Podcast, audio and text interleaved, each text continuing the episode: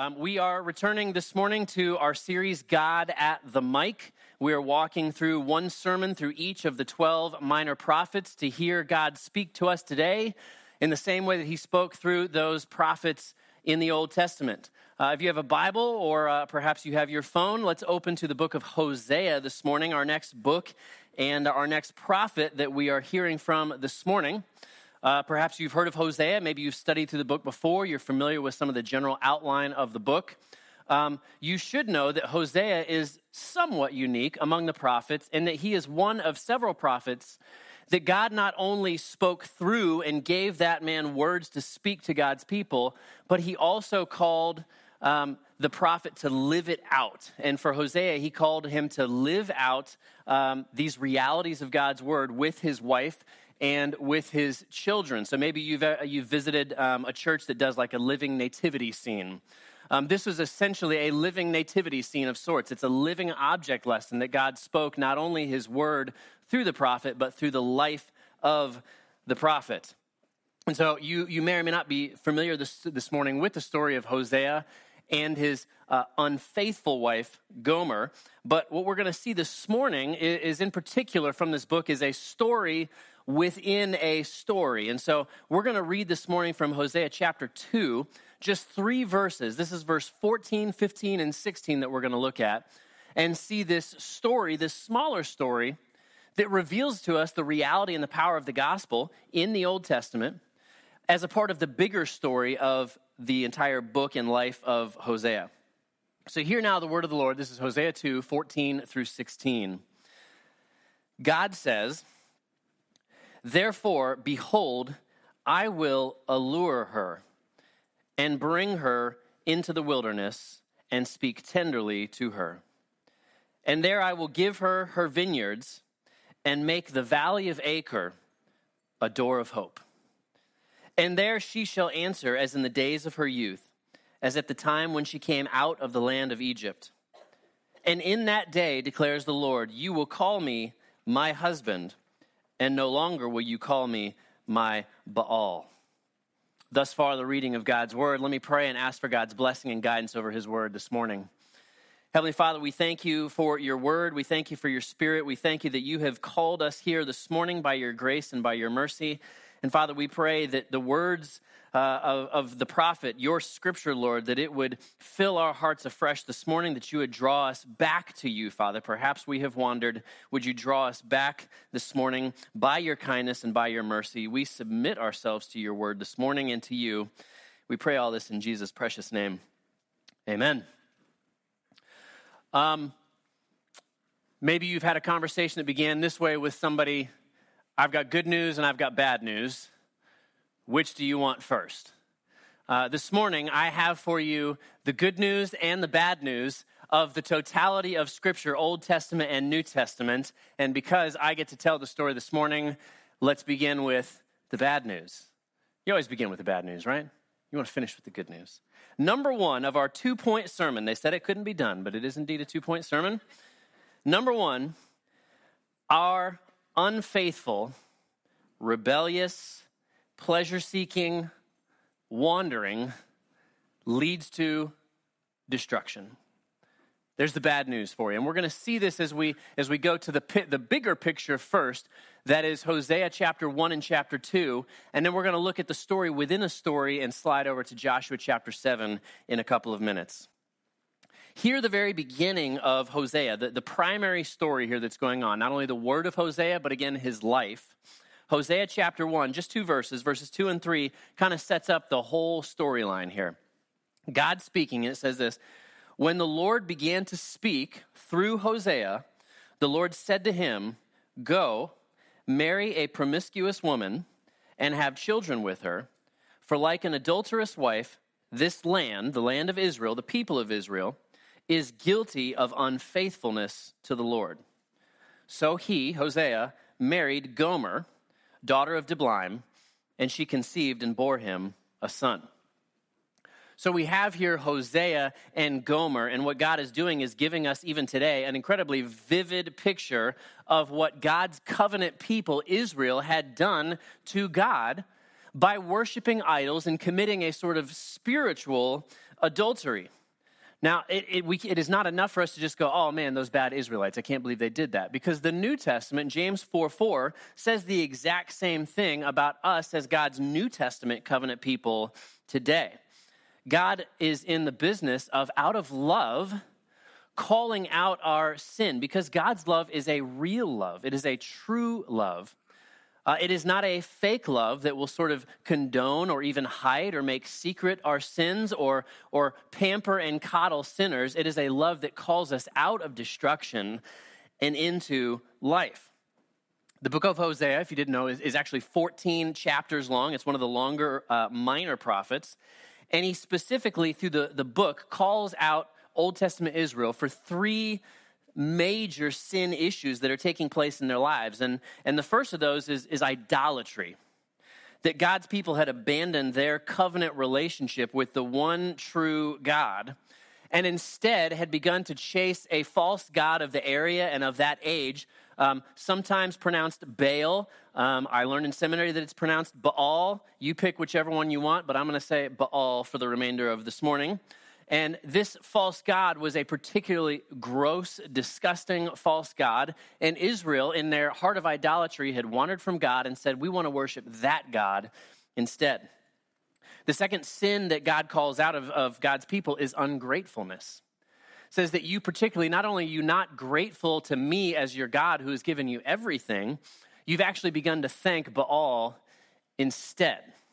You notice even in our culture, we celebrated Thanksgiving recently. If you look at our world, they are teaching us very clearly that, that when we celebrate Thanksgiving, and it's fine to, to celebrate Thanksgiving, but they make sure that we don't actually thank the one who is worthy of all of our thankfulness. As we walk into our Christmas season, you'll notice that we, it is fine to say happy holidays, but we stop short of being willing as a culture to actually acknowledge what are we celebrating? That the God of this universe has come down to save his people. There's idolatry, there's ungratefulness, and there's hypocrisy.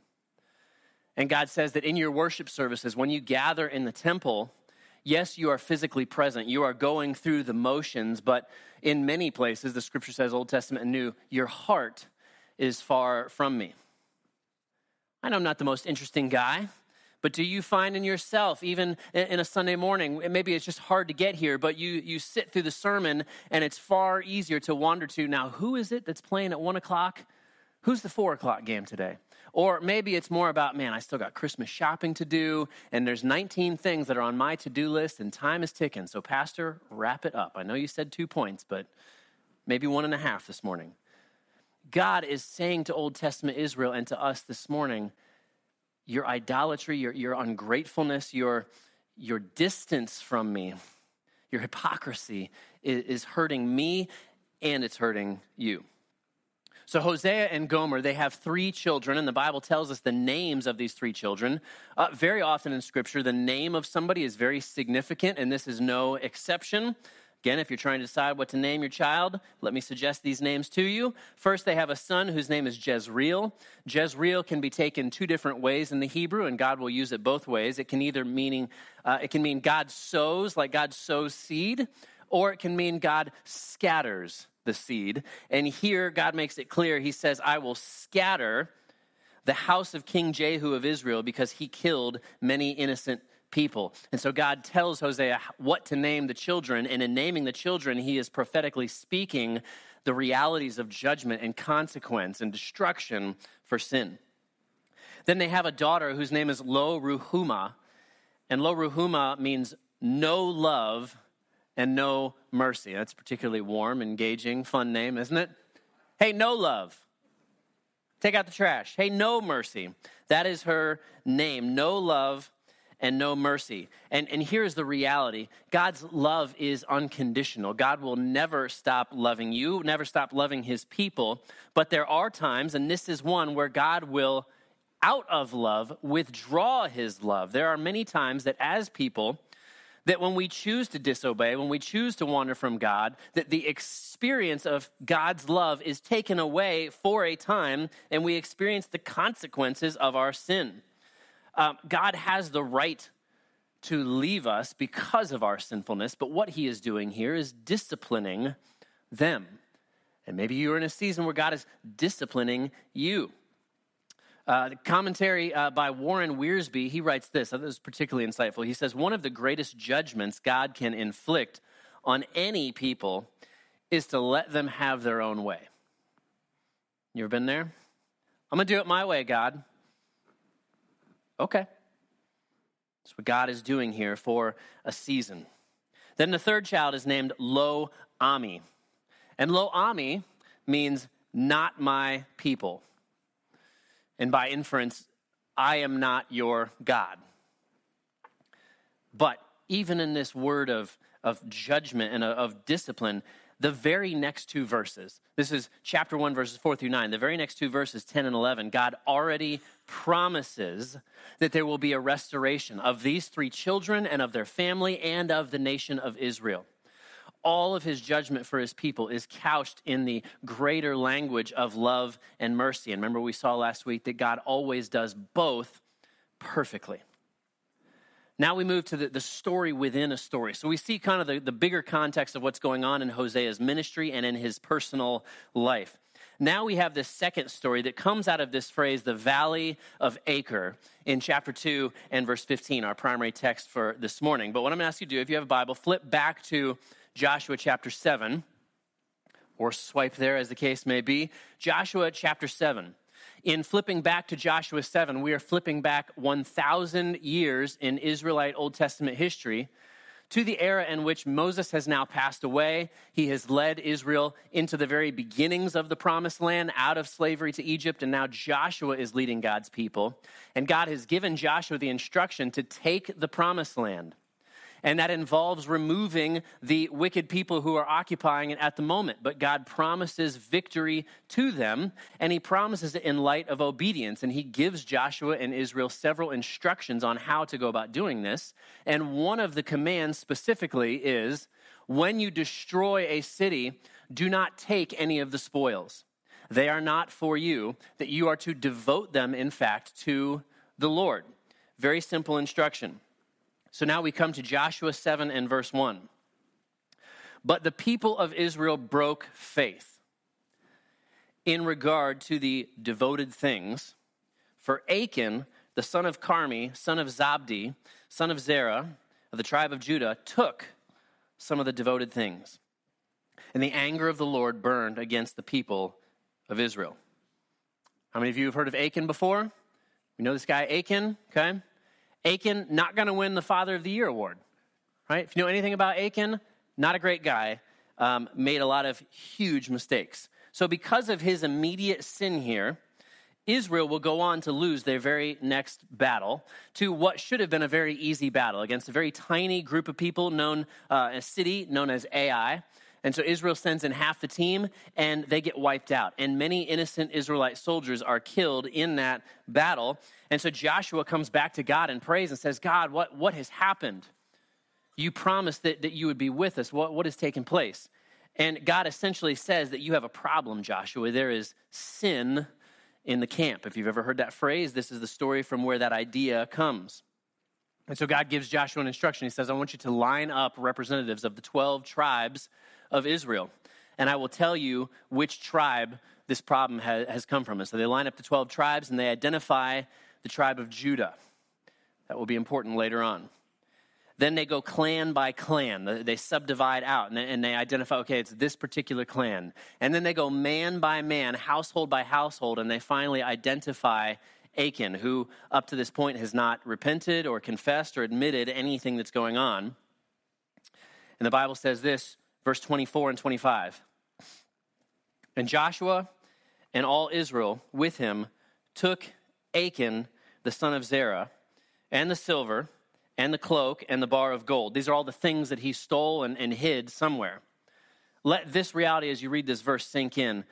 Every time that you say to yourself, My sin is not a big deal, think about a verse like this says they took the silver, the cloak, the bar of gold, and his sons and daughters, his oxen, his donkeys, his sheep, his tent, and all that he had, and they brought them up to the valley of Achor. And Joshua said, Why did you bring trouble? Why did you, Achan, bring trouble on us? The Lord brings trouble on you today. And all Israel stoned him with stones. They burned them with fire and stoned them, plural, with stones. What does that mean? It means Achan brought destruction not only on himself, but he brought destruction on his family as well. And that is important. And you may say that's not fair. And I can identify with that emotion, but understand a couple of things here. First of all, Achan was guilty. Achan was not repentant in any way, as far as the scripture tells us. And Achan was the representative or federal head. He demonstrated he had headship over his entire family, which is a, a reality that our culture has completely lost sight of or appreciation for. But here is a place where it is being manifest. Secondly, though, you should understand that nowhere in the Bible does it say that anyone in his family was innocent. It does not tell us one way or the other did they know and did they participate in Achan's deception, in, Achan, in, in Achan's theft. Uh, we do not know either way. What we do know from Scripture is that God is perfectly just and perfectly merciful at all times. And here, for Israel and for us, we see the seriousness of our sin that leads to destruction. And I'm confident that Achan must have thought it's not a big deal. The word Achor, the valley of Achor, it means trouble. It is an appropriately named location. Sin, unfaithfulness, rebellion, ungodly pleasure seeking brought consequences. It brought destruction. Achan thought that he could lie, he could get away with it. He thought his way to happiness was better than God's way to happiness. You ever been there? God, I know your rules and stuff, but if you could just relax a little, just let me have a little fun. This seems like a great way for me to really, truly be happy. That was Achan's thought process. But the result was this one man's sin brought destruction on himself and his family and his people. Not only his, his children, his spouse, but soldiers who died that day in the battle against Ai who never should have died. There's the bad news. I have good news for you this morning. Number two, God's faithful, relentless, pursuing, never giving up love can redeem and restore us. And we see this reality in our story within a story here, verses 14, 15, and 16, and the greater story of the life of Hosea and Gomer. God tells us how he will handle our sin. He first says this in verse 14 God says to God's people, Old Testament and New, I will allure her. This is the language that a husband uses in pursuing his wife. I will woo you in. I will, I will draw you. I'm inviting you back into relationship. I'm reminding you that you are my beloved bride. See, they're, they're already married. He's calling her back to the relationship, the promise that they have. God's people, Old Testament and New, we have been unfaithful to our covenant marriage promise to God and God here says, I will yet pursue you. Who's initiating the love? The one who has been offended, the offended party is the one who is pursuing us. That is God pursuing us in love when we were uninterested, when we played the part of, of Gomer. God says that he will bring her back to the wilderness. God will bring her back to the wilderness. This is like a husband taking his wife back to the, the place that they got married and saying, Beloved, do you, do you remember this day? Do you remember the vows that we made? I promise you that I love you more today than I did that day.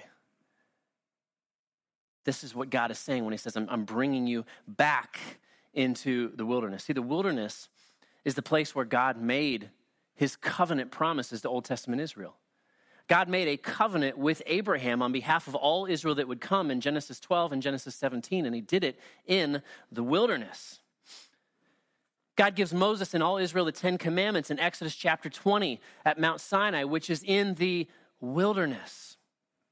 In the New Testament, there's a guy by the name of John the Baptist who will emerge from the wilderness, preparing the way in ministry for one who is greater, uh, whose sandals he was not worthy to untie. His name is Jesus, and Jesus will spend 40 days in the wilderness being prepared before he begins his three year earthly ministry of declaring the good news of the gospel of salvation for sin, salvation from judgment, that he is the Lamb of God. It's the same place. I will bring you back to the wilderness. Then God says in verse 15, the beginning of verse 15, I will give her her vineyards.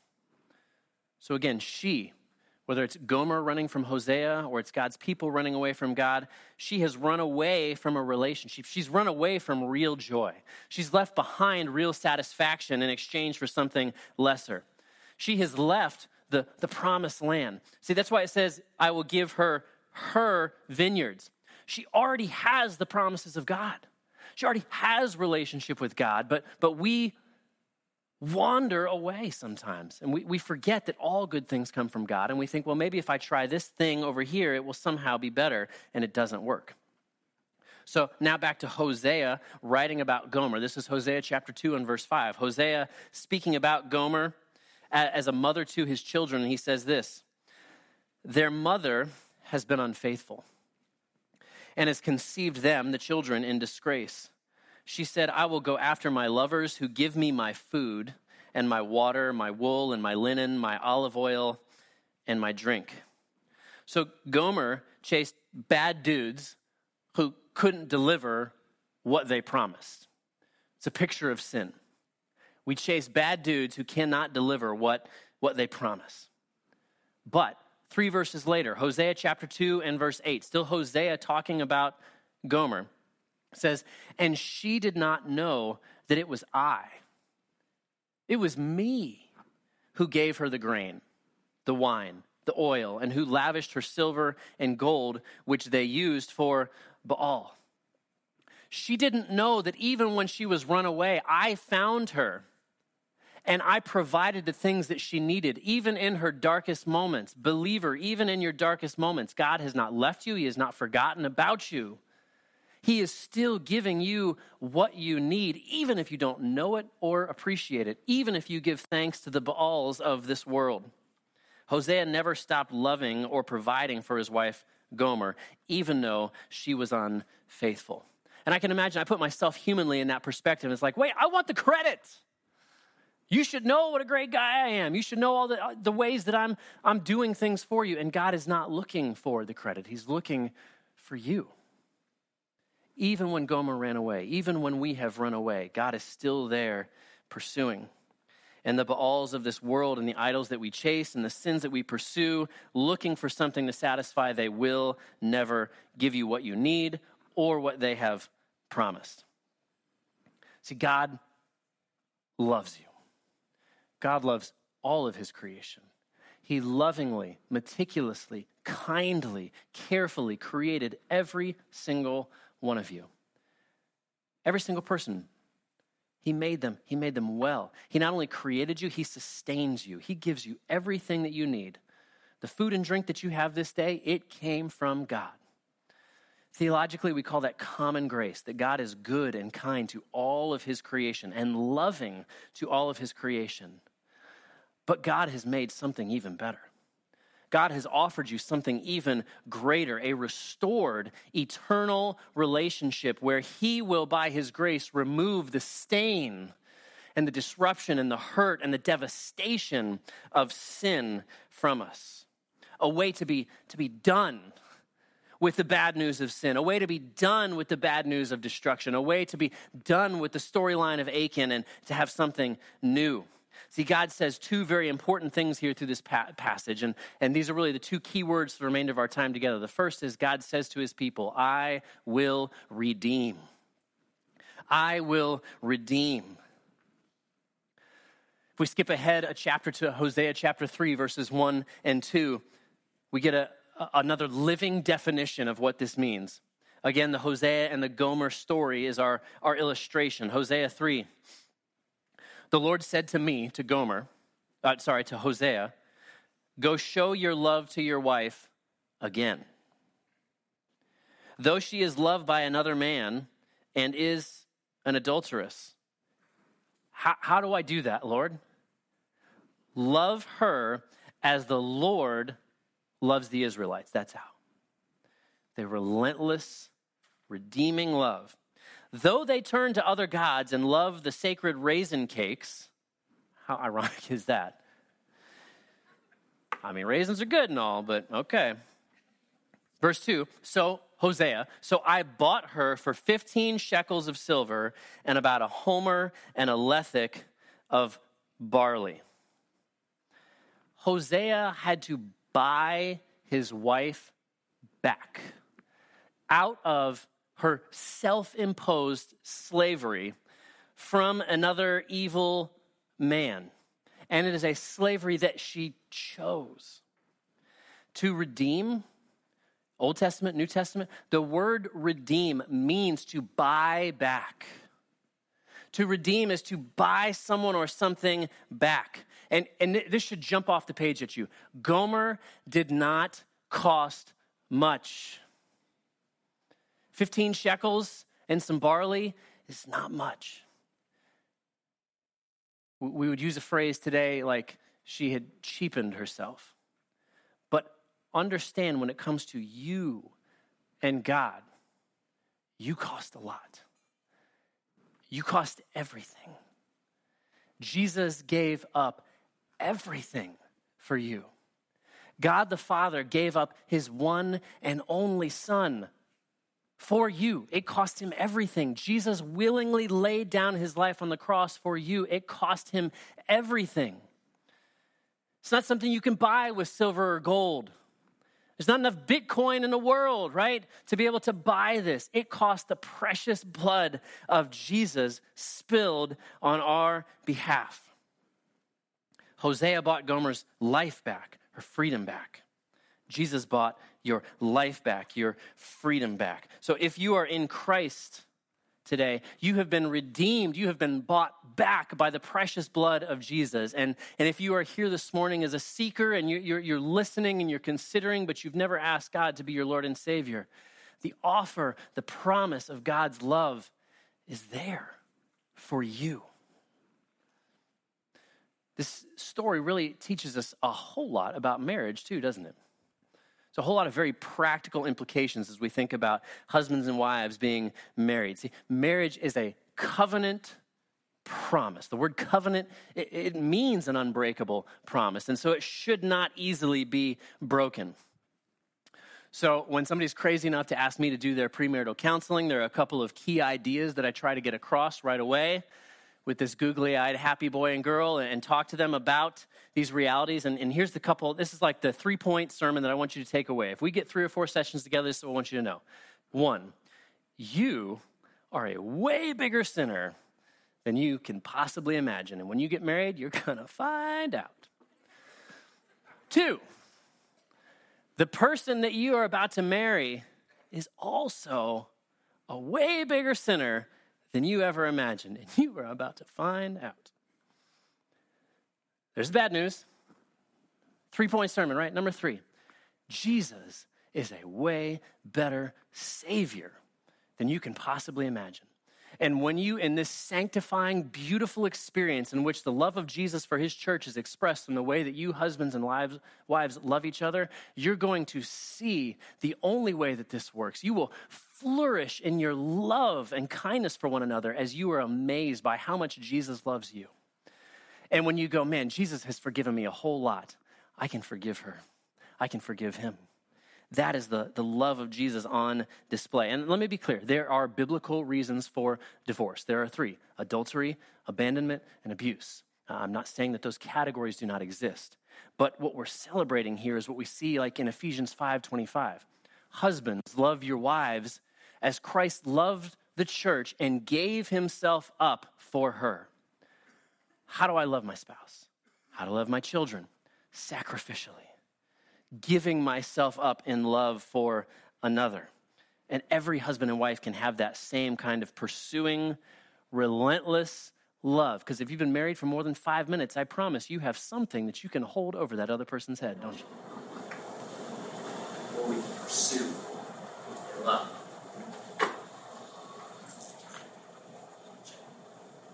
I think microphone just went dead, so we're going to switch. Not today, Satan. Finally, God says to his people, I will restore. I will restore. I will redeem and I will restore. Look at Hosea 2:15, the first part again. Key phrase. God says, "There I will make the valley of Achor a door of hope." See, God turned the valley of trouble into a door of hope. The valley of Achor, where Achan and his family experienced God's just wrath for sin, will be changed into a doorway of eternal hope and restoration from sin's curse. So, what does that mean? Have you made mistakes? Have you committed sins in secret? Have you committed sins in public? Do you have a broken story? Whether you've run to the idols of our particular culture, drugs, pornography, alcohol, food, gambling, shopping, whatever it might be that you've put in place of God, God can heal. God can restore you today. Are you a part of a broken marriage? God can restore your broken marriage. Have you been an absentee father? Have you been a neglectful mother? God forgives you today. And not only that, if you ask Him, He can change you, He can heal you, He can grow you, He can sanctify you, He can fix what is broken within us. Have you ruined a relationship by falling into some sort of sexual sin? God is in the business of rewriting stories. God is in the business of taking what looks hopeless and bringing hope and bringing life. Maybe you've made some lousy decisions. Can I tell you this morning that God's love is unconditional? That for his people, there is no sin that he cannot or will not forgive. And if you've never experienced that grace, all you have to do is ask. All you have to do is bring your nothing. All we contribute to our salvation is our sin. Just trust him in faith today. Maybe you've, you've done something that, that is worthy of you being put in jail. Understand that God's love will meet you there. Maybe you've put yourself in your own sort of prison. God's love will meet you there. It's the reality of this story within the story. Not only was, was Hosea and Gomer restored, the children were restored. In chapter 2, we're told that Jezreel's name was changed, that it no longer meant God scatters, but it meant that God will sow new seed. No longer was it Lo Ruhamah, not my people, but she was renamed my people, children of the living God. No longer was he named Lo Ammi, no mercy. He was renamed You have received mercy. J.R.R. Tolkien, in his book Return of the King, after the, uh, the dastardly ring of power has been destroyed in the fires of Mordor, our character Sam awakens. He's shocked to find that he's even still alive. He looks over and he asks the question of Gandalf, and this is the question that he asks. He says, Is everything sad going to come untrue? Think about that. Is everything sad going to come untrue?